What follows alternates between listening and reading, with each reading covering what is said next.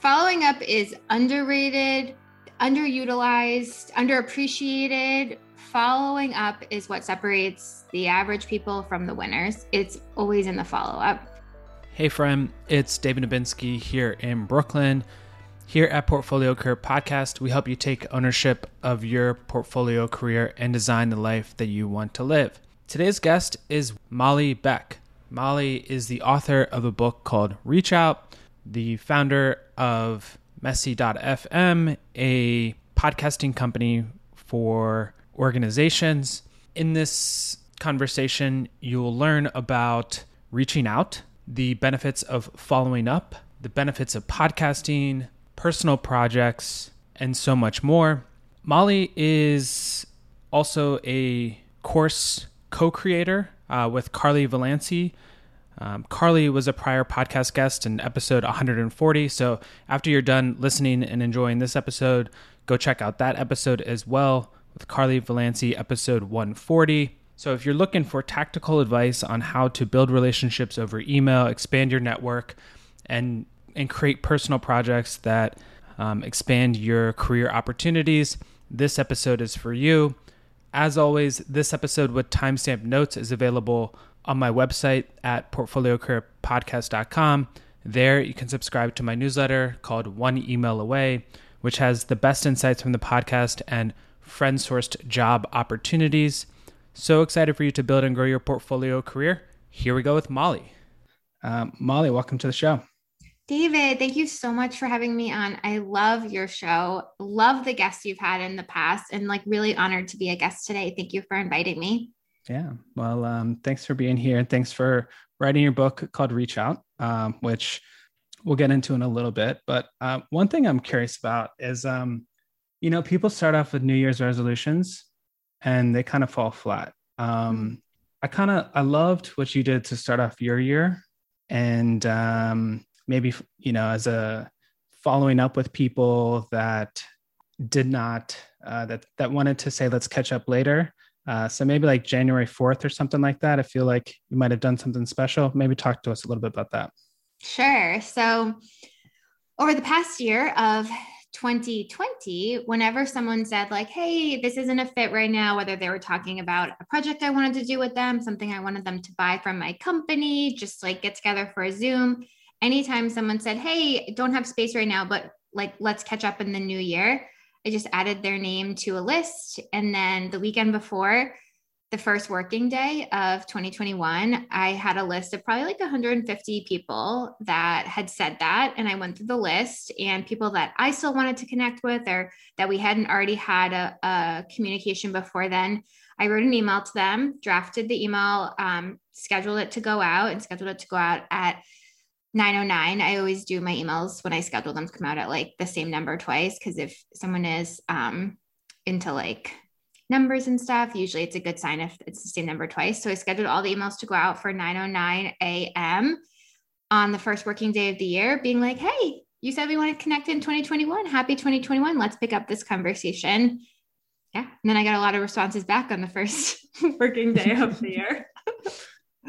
Is it fair to say that like like following up is underrated? Following up is underrated, underutilized, underappreciated. Following up is what separates the average people from the winners. It's always in the follow up. And it can be awkward to follow up, it can be uncomfortable to follow up. Actually, if you felt comfortable, David, I would love for you to tell the story of how I followed up with you. And then we ended up on this podcast together. Would do you want to tell the story of how you and I met? Because it, I think it's a good example of. It's not. I don't really love sending tons of cold emails. I don't really love following up with people, but that's how everything happens from being a guest on someone's podcast to multi-million dollar deals. So, how did you and I meet?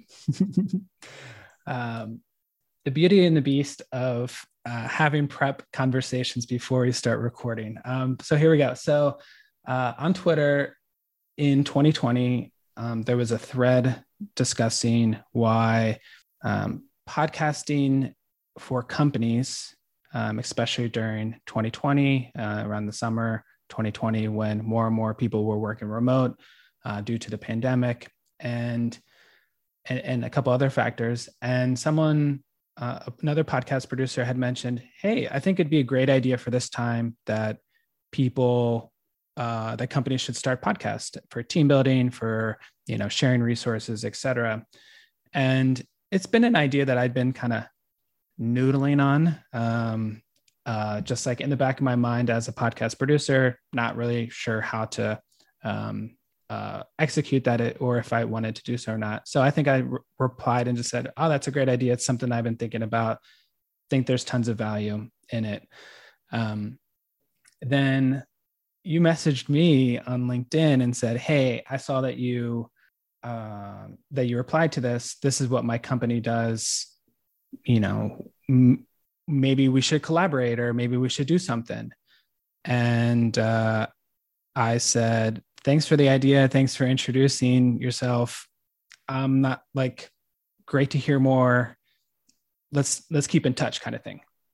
And then through some other uh, contextual and well thought out messages um, then being about your book and how it's connected to my show. Um, and then um, the reach out party um, was uh, co-founded by you and carly valancy and carly was a prior guest on the show um, kind of brought us here. Love it. Okay so just from my point of view I see somebody on Twitter that does a post about what my company does. Probably like a hundred people replied to her tweet. She has a large following. I went through every single one. Everyone, I either found them on Twitter, found them on LinkedIn, sent them a message. That's really not that fun to do. It feels awkward. It feels really salesy. It feels a lot of people don't respond or they're like, no, not interested. It's not that fun. But then out of probably the hundred people that replied to that tweet, maybe 20 of them. We had like a back and forth, like you and I did. And then I kept following up and I saw that you had a newsletter that was about something that I had written a book on. So I like followed up with that again. It would be very easy at any point in that conversation for you to be like, this person's sort of bothering me. And even if you didn't think that, me sending those messages, I think, okay, maybe I'm somewhat bothering this person. But the end of the story is like we weren't bothering each other. We were just starting a friendship and now we're on this podcast. I'm sure we'll have this great conversation and then who knows how we'll work together. The initial thing I reached out to you for, hey, maybe you want to use my company services has not come to pass yet. At the end of the day, it just hasn't come to pass yet. But like who knows where it could lead together and just wanted to tell that story to emphasize that yes, I've written a book about networking but it's still awkward and uncomfortable for me too. But following up and building the relationships is how everything gets done. So, original question yes, follow uppers of the world are the ones that win or at least have a better shot of winning than those that don't. Is there a way to, like, we talked about my example, but are, are there other ways to, or other tactics or other templates or other ways to like what a good follow-up looks like? Or there's hmm. a framework that says like you know like you know there's like smart goals right? People know what a smart goal is. Is there anything about following up that people could say this is my you know quick strategy yeah my two tips for following up would be always reply to the original thread whether that's if it's threaded for you because it's on social it sounds like we were on linkedin or is it threaded for you because you're replying to the original email? It just shows somebody that you've been attempting to build a relationship with them for a while. And then every time you follow up, you stay away from like, hey, just following up, or like, hey, just bumping this to your inbox.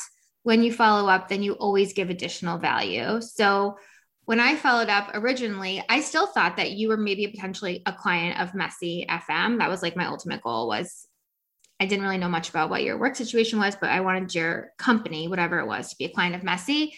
But when I followed up, I wasn't like, hey, just following up. Have you thought about doing internal podcasting? I was like, hey, I saw your newsletter has to do with my book. Maybe there's like, I tr- was trying to add additional value of ways that we could work together. I was trying to show you that we had common interests, was trying to make it seem like that I was someone that you would like as a person because people that you like as a person, you're much more likely to do transactional business with.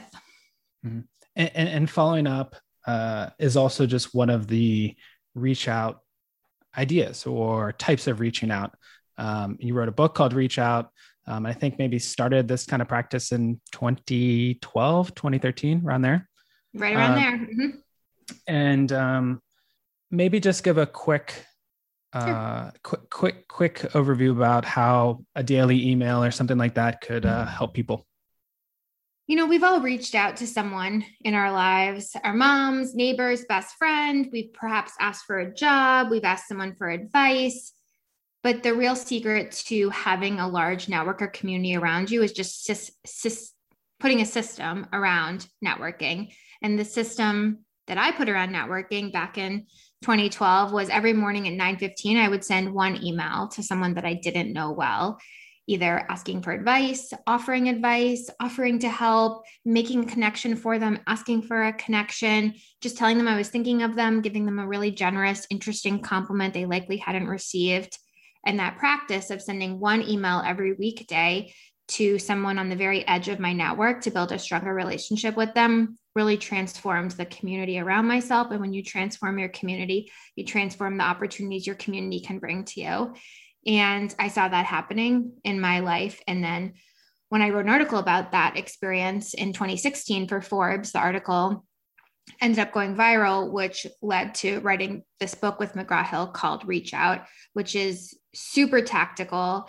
It tells the story of building a business while also reaching out, but it's like every email template you could ever want, every subject line advice you could ever want. It's a short, um, book that's meant to like sit on your desk so you can refer back to it easily. And and that's really what reach out was as a book. Eventually became a course co-run with the amazing carly valancy and that course is called the reach out party and we run that uh, twice a year for people that want to go through a live experience around the course in the book. Mm-hmm. and so it's just this this practice and sending an email um, and it was because who you know is and is so important it, who you know and who knows you. I know a lot of people, but they don't know about me yet. so the reach out is trying to bridge that gap. And the easiest way to bridge that gap is to go back to your original question, following up. I'm sure if I had sent you one LinkedIn message that was like, hey, maybe my business is a fit for what you do, you'd be like, okay, interesting. But unless I kept following up with other ways to add value, I don't, maybe we would, because it turns out we have some friends in common, but maybe we wouldn't have like been maybe our whole lives have been building this to this podcast conversation. Who knows? I don't know. The future is unwritten. I'm excited for it. Me too. Uh, and and before the book, um, you also had a blog, uh, mm. and the blog had three simple ideas associated with it, um, and you know, really ahead of the curve with with blogging.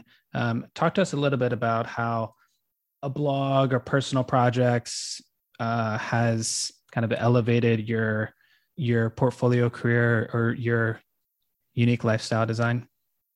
Um, I will say the best thing I ever did in my life was start projects where I didn't report into anyone else and started lots of projects in college and even before college that were just my own. Some were successful, some were not the blog was my first. The blog was called Smart Pretty Awkward. Three pieces of advice every workday: how to be smarter, how to be prettier, how to be less awkward.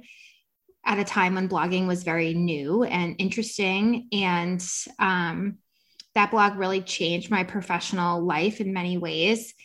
And I, even when I was doing the blog, the blog was never my full time job. I always had like more traditional nine to fives, but having a having a project that I owned end to end was really helpful for me, led to lots of other things. But even if it hadn't, having a project where only you own for a little bit of time, Messy FM was sort of like my own project that I owned while I was working at other companies. And then over time, Messy FM is now my full time job.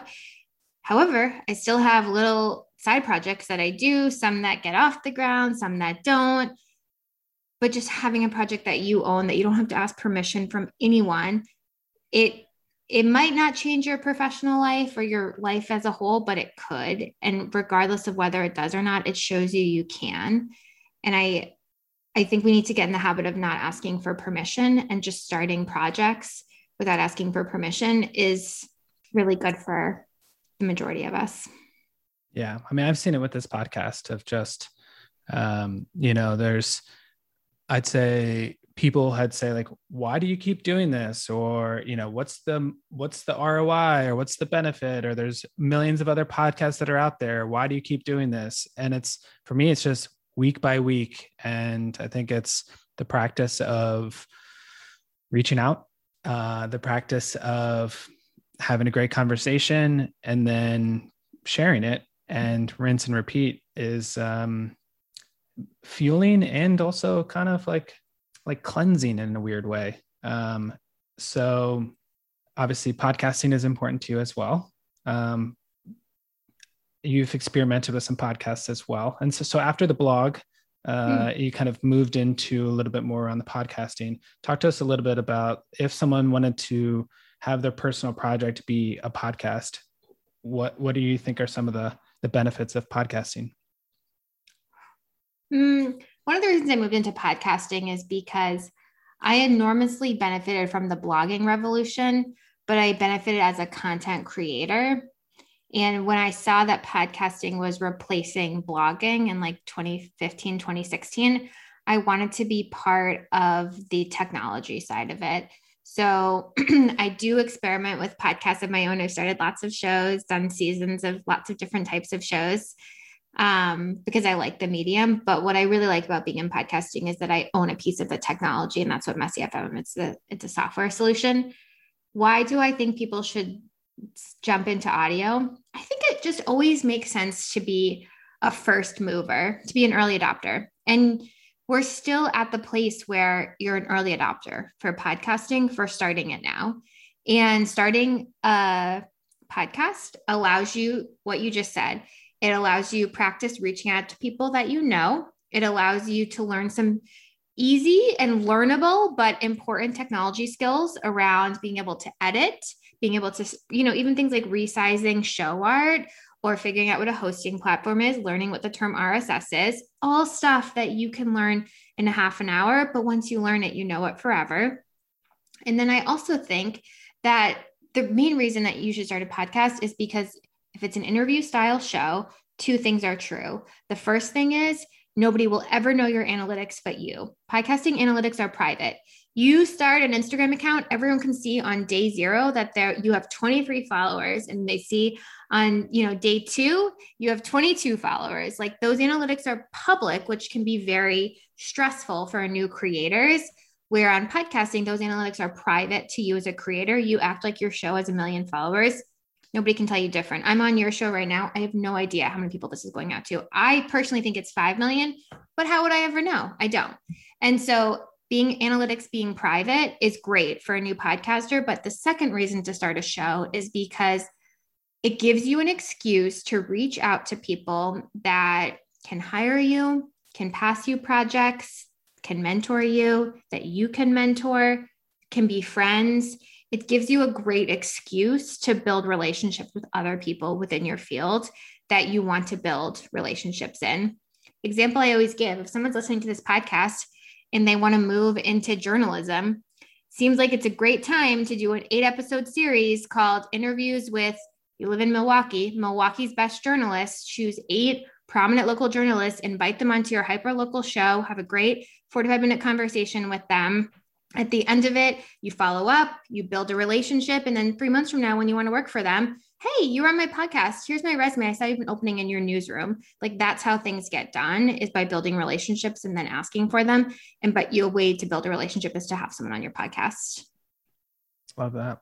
Um, it it seems sim- similar to blogging and similar to emailing. It's like these things that are not that hard, but it's like the consistency um, or the the doing them um, that that's where the benefits come come from? Is that kind of how you do you kind of see okay what are the things that are you mentioned kind of being early to a platform or early to a technology but have you always tried to like say what's kind of easy projects that i can do and keep going and that the benefits are from continuing to do them? Or talk to us yeah. a little bit about that kind of stuff I think the hardest part of life is consistency. It is really easy to do something once well. It is really hard to do it consistency consistently. Look at the United States. We sent a man to the moon. Haven't been able to do it again. Like it's hard to be consistent. It's hard to, it's really easy. I could go for a run right now or on the block. Chances of me doing it again tomorrow, much lower. I could eat really well for one meal, not for the next. Consistency is like the biggest challenge I think almost every person creates, and that spills over into content creation. To bring this home for podcasting, one of the things I, I recommend for people to help with consistency is to start with the end in mind. So know that you are going to do like an eight episode first season. That way you can plan out a content arc for those eight episodes. You know that, okay, I'm, this is my sixth episode, my seventh, I'm coming towards the end. And also, it avoids the problem of like, if you announce, hey, everyone, I'm doing a podcast, and then after two months, you're like, oh, my podcast is over. Sometimes people are like, hmm, I guess, I guess she didn't really stick with it. But if you announce, hey, this is season one of my podcast, new episodes dropping every week till the end of the summer. And then at the end of the summer, you're absolutely loving it, having having a total blast. Hey everyone, season two will be back next week. Can't wait for you to hear our new intro music you can roll right into season two. If you want to take a break, hey, everybody, thanks so much for being part of season one. Follow me on social and you can see when our next episode drops. So, you know, we're, we're talking about projects people are doing. I'm in the, I'm in the middle of like a, one of a, a project I'm doing right now. It, and I was thinking I wanted to do 20 pieces of content before I launched it because I wanted to make sure that I had some like consistency before I launched it. That's another strategy to really batch all the work. So when you do announce it, you already like have set yourself up to be consistent. But I just think it's hard to be consistent. And if you're a content creator or a person struggling with being consistent, it's an issue I struggle with too. I think most, I honestly think most people do. It's hard to always be consistent. Yeah. One of the things that I've loved with, um, uh, I've, I've tried to have a little bit of a reach out type of practice. Um, hmm.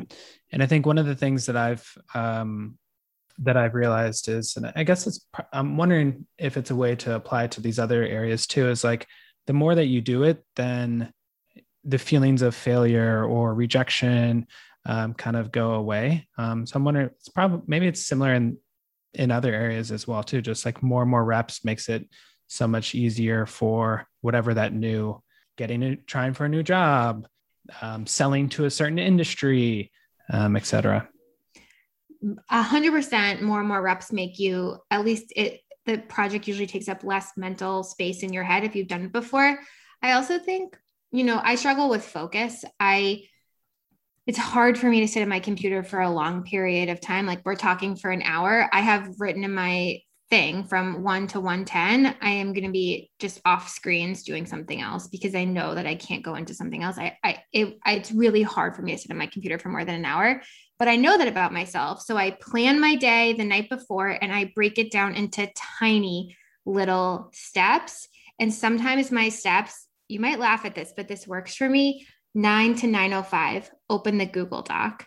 905 to 910 write down three sentences. Like if you make them tiny little steps, I do think that that can help with consistency. If you're just like taking these big tasks, like, hey, do a podcast episode in an hour, that's hard. But if you're like, hey, in the first five minutes, I'm going to think of a name. In the next five minutes, and you write that down. And then if you're someone like me that gets a thrill of checking things off a list, you get to check things off the list. Like I'm the person that writes get up on my list and then I check it off when I'm awake. Like, but that's the kind of, you have to, the older I get, the more I think that the secret to life is just knowing yourself. Like we talk about, you know, when I'm when I'm thinking about my own like unique life design, my ULD, I often think about just have to know myself and and create a life that works for me. One thing I know about myself is I I don't like to be managed.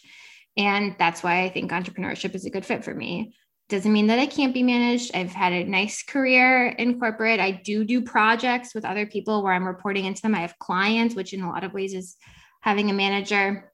But I also know that that's that wouldn't make me as happiest as I could be. And when we talk about our unique life design, what I'm optimizing for is a feeling of contentment when I go to sleep at the end of the day and working for someone else all the time doesn't necessarily bring me that.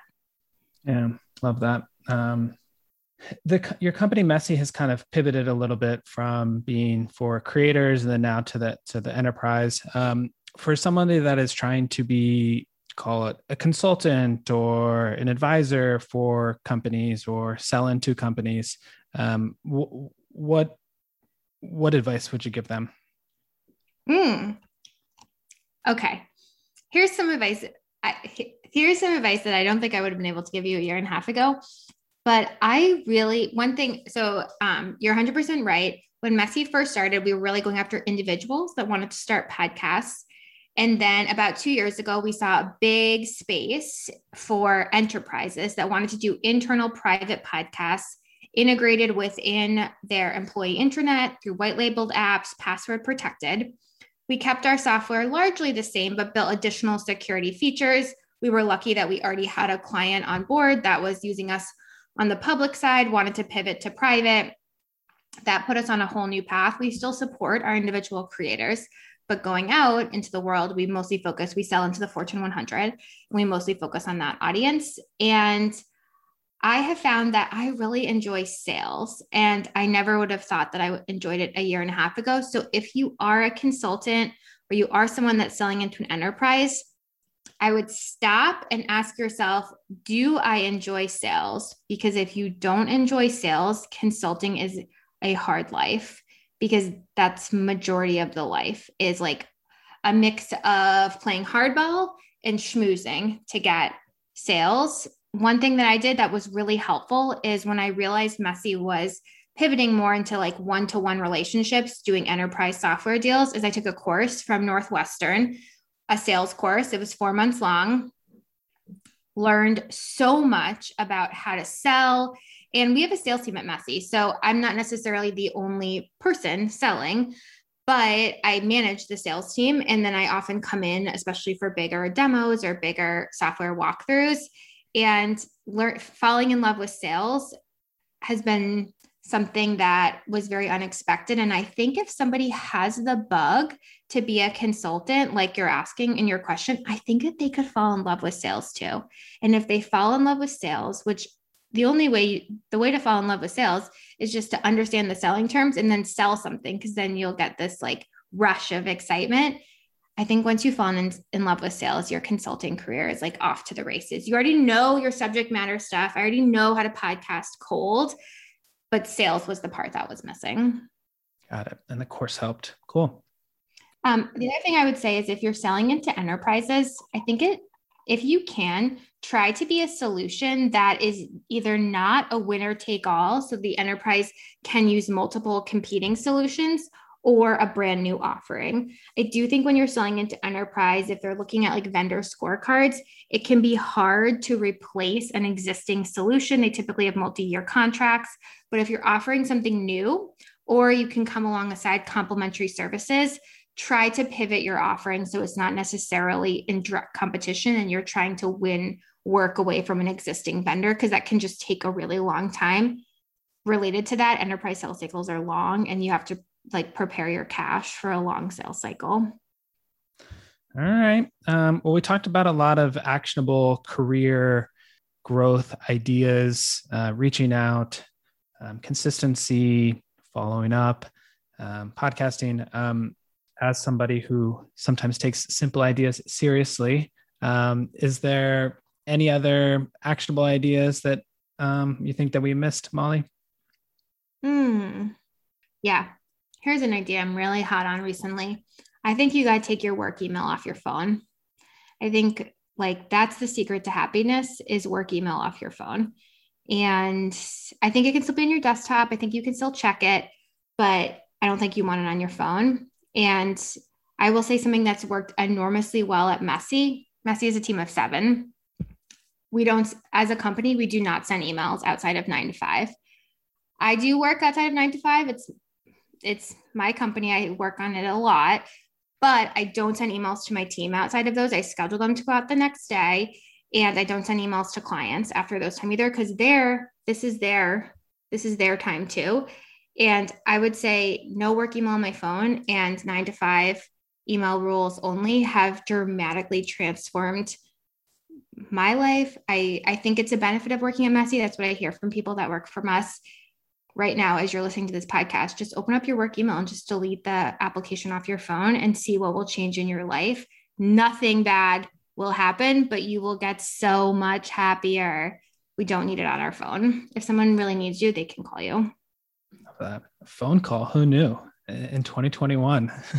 we get phone calls all the time at Messy. We have like we have 24 hour email and phone support. So people do call like the calls get after hours, they get rerouted to me. Occasionally I get an email from a customer that has a question and then just answer it on my phone. But I really think don't you think you would don't you think that your life would be improved if you didn't get work emails to your phone mine are blended so i have to think about mm. how to okay think about yeah, it yeah but I, I love that that I actionable idea for, for doesn't it people. stress you out sometimes when you're like going to bed or you're like watching friends and then you get an email that's like not urgent but it's like has to be in your brain all night like yeah. that right it's a good one all right, Molly. Uh, well, thank you so much for this conversation. Please let listeners know where they can follow up, learn more, how to reach out. Mm, thank you so much for having me on your show. Would love to talk to any of your listeners I am Miss Molly Beck, M S M O L L Y Beck, B E C K, on all social platforms. My company is messy.fm, www.messy.fm. You can always shoot me an email. I'm Molly, M O L L Y, at messy.fm. And just really grateful to be on your show, David. I think you're I think you're really building something very special here.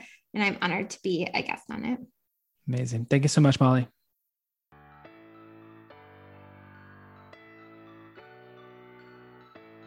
Hey, friend, thank you for tuning in to this special episode of Portfolio Career Podcast. Would love to hear what you learned and what you enjoyed. Um, you can find me on Twitter, LinkedIn, Instagram, whatever is best for you. And as a reminder, I'm just one email away as well. This episode with timestamp notes is available on my website at portfoliocareerpodcast.com. There you can subscribe to my newsletter called One Email Away which includes the best insights from the podcast and friend sourced opportunities. So excited for you to build and grow your portfolio career. Thank you so much.